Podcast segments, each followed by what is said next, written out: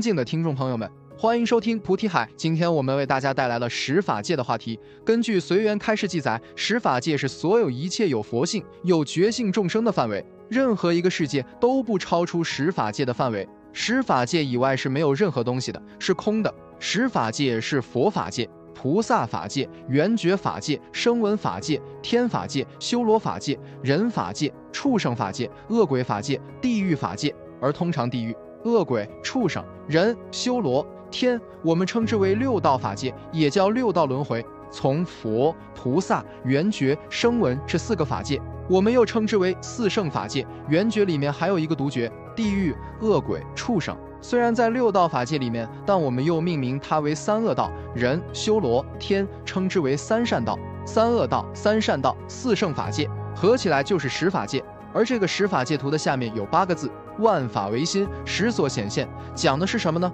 所有一切的法都是唯心的，它都是一种心的分别取舍。如果你没有心，法不住，法不成安立，就没有法的存在。因为我们有心的一个思维，它才有一个法的显现。而所有在法当中所闻、所思、所见的，都是由我们的识所显现出来的，所以称之为万法唯心，识所显现。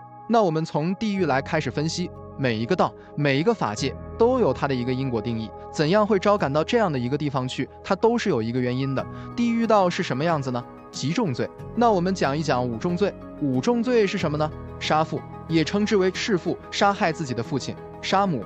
杀阿罗汉、破和和僧、出佛身血，这个称之为五重罪。这五重罪是不通忏悔的，你忏悔也忏不尽这个业种的，所以不通忏悔。当你犯这五种重罪的时候，你就会感召到地狱道里面去。有的人不知道怎么堕的地狱去的，很多极重罪当中有一个五重罪，五重罪里面有这样的一个分别：什么叫杀父呢？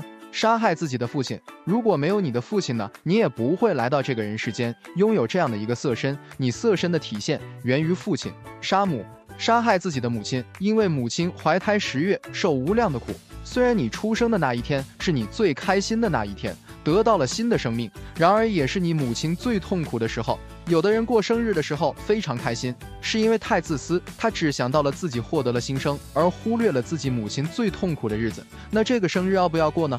随你自己，佛法也不会去限制你，佛法只是教导你要理解里面的道理，他会点这个道理出来，自己去分轻重。因为母亲十月怀胎养育你的这种恩德，你伤害母亲会感得地狱的果报。杀阿罗汉，阿罗汉在这个角度上称之为肉身阿罗汉。佛灭度后，为了何丹如来家业，为了转佛的法轮，很多罗汉会入到这个世间，视现比丘的身形来去度化众生，接引众生。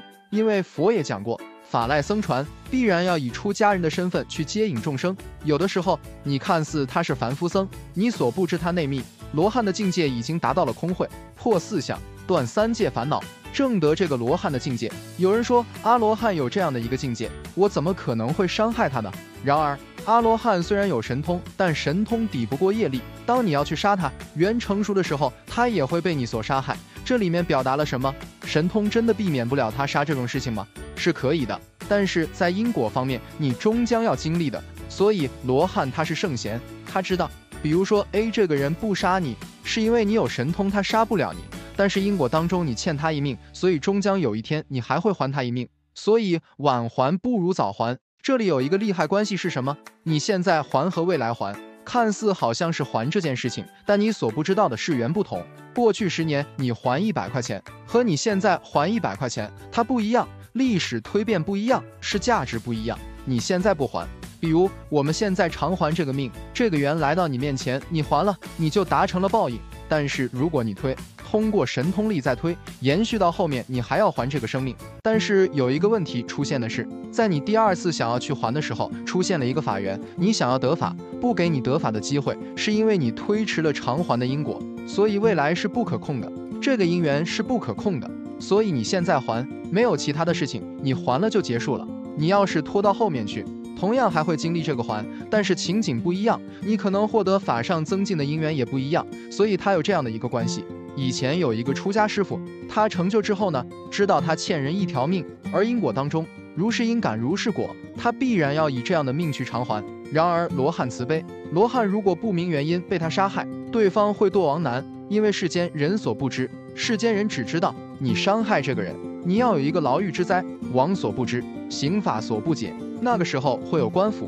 罗汉就跟他的朋友讲：“我今天呢会被某某所杀害，而被他所杀害呢，不是因为他要杀害我，而是我有这样的一个因果的牵引，我要舍这个命。然而我舍这个命之后，别人会认为是他故意杀害。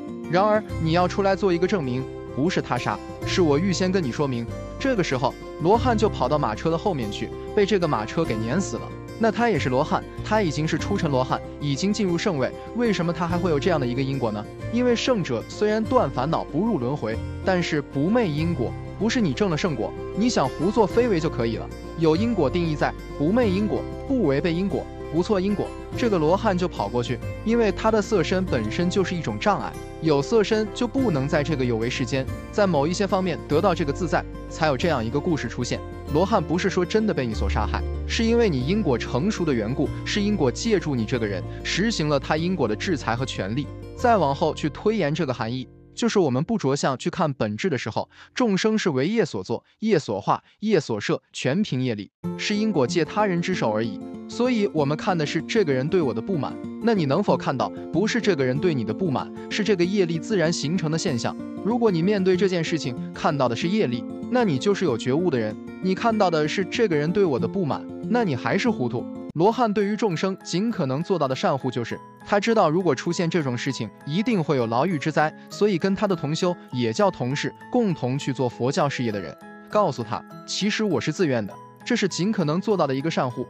佛陀曾经因为这个河干看见一个鱼头，他就前去敲了三下鱼头。佛陀这一世成佛，是现佛身，成就圆满觉。然而三天也会去头痛，而这个头痛是四大感召，因果感召，不是佛的心感召。这里面又有一个秘密，什么秘密？四大所造之身，如同于信号塔，接受这些信息，接受因果信息。四大在动，那受到因果牵制的可能性较大；四大不动。受到因果牵制的可能性就小，不是说没有是小。什么方面能够看到这个现象？奢摩他，你不做奢摩他的时候，受因果牵制是不是强烈？你修持奢摩他，是不是牵制的强烈减少？我们去解读的时候，可以解读到这层含义。所以，这个因果，即使是圣道所修行之人，他也不去错这个因果，他也不会去昧这个因果。大家要知道，这个沙阿罗汉的意思，做一个浅显的比喻，比如说沙阿罗汉。前面有一个比丘师傅，然而我们看到的就是这个人。世间的凡夫所不知，他已经证得阿罗汉的这个果位，他已经出尘。然而你要去杀他，是你们俩的因果关系。在这整段的故事当中，这个凡夫他其实是没有任何意识和概念要杀这个人，没有杀人动机。这个罗汉只是在后面被这个车给碾了而已，不是说这个凡夫我要去杀他，没有这种发心，是因果纠缠，因为在某一世。因地修行时候有做过这样的纠缠的种子，这一世虽然你种阿罗汉的种子成熟，但还是要受报的。虽然你不受这个痛苦，不受四大的约束，但是你还要受形体上的现报。当然，罗汉也可以用自己的神通把这个血止住，回归到最初的样子。就算你把它四肢砍掉，它也会完好如初的又长出来。然而，罗汉为什么不去这么做？不会像世间人那样冥顽不灵，明知道这是果报的显现。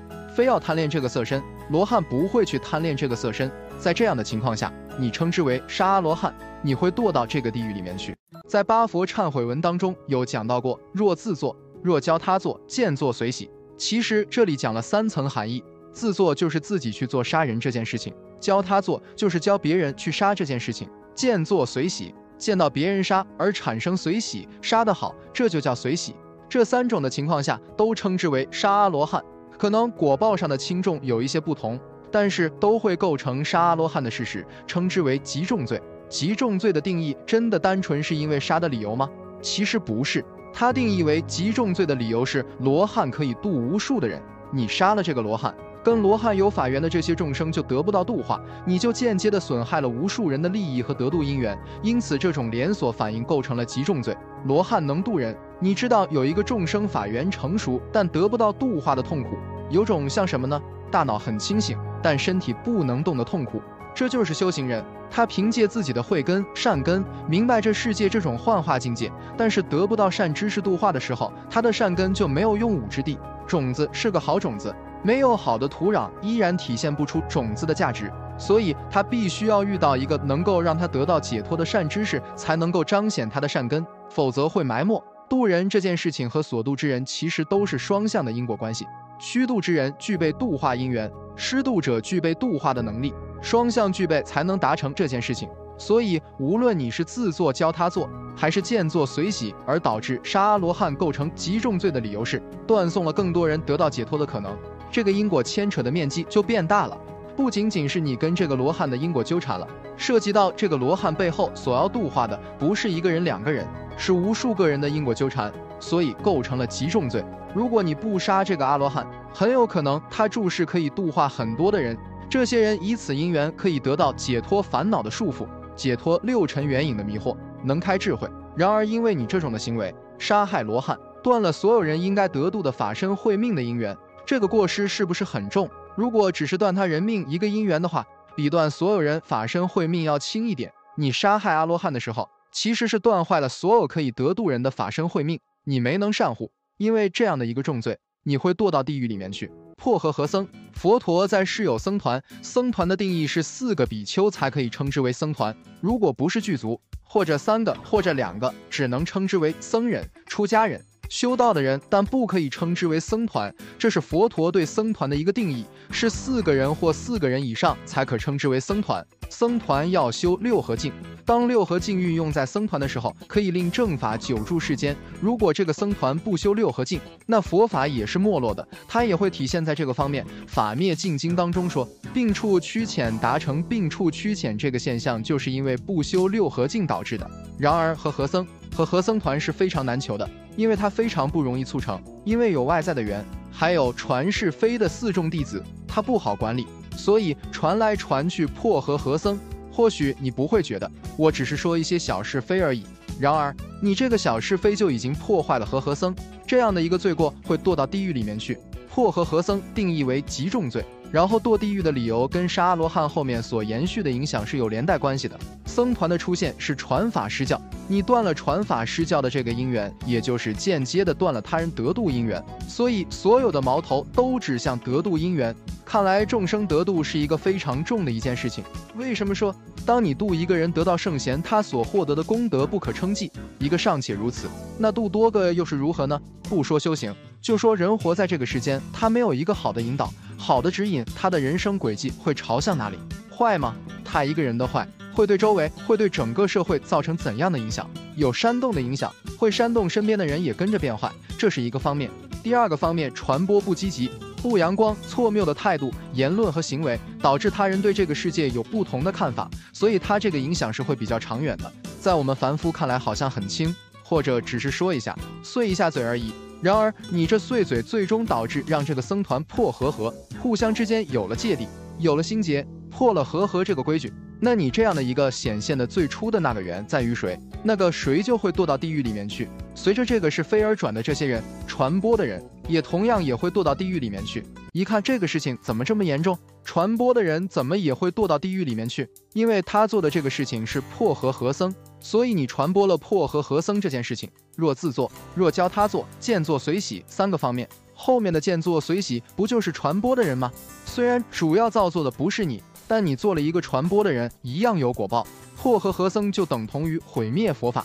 大家要记住，这个世界上没有僧人，佛法真的还会有吗？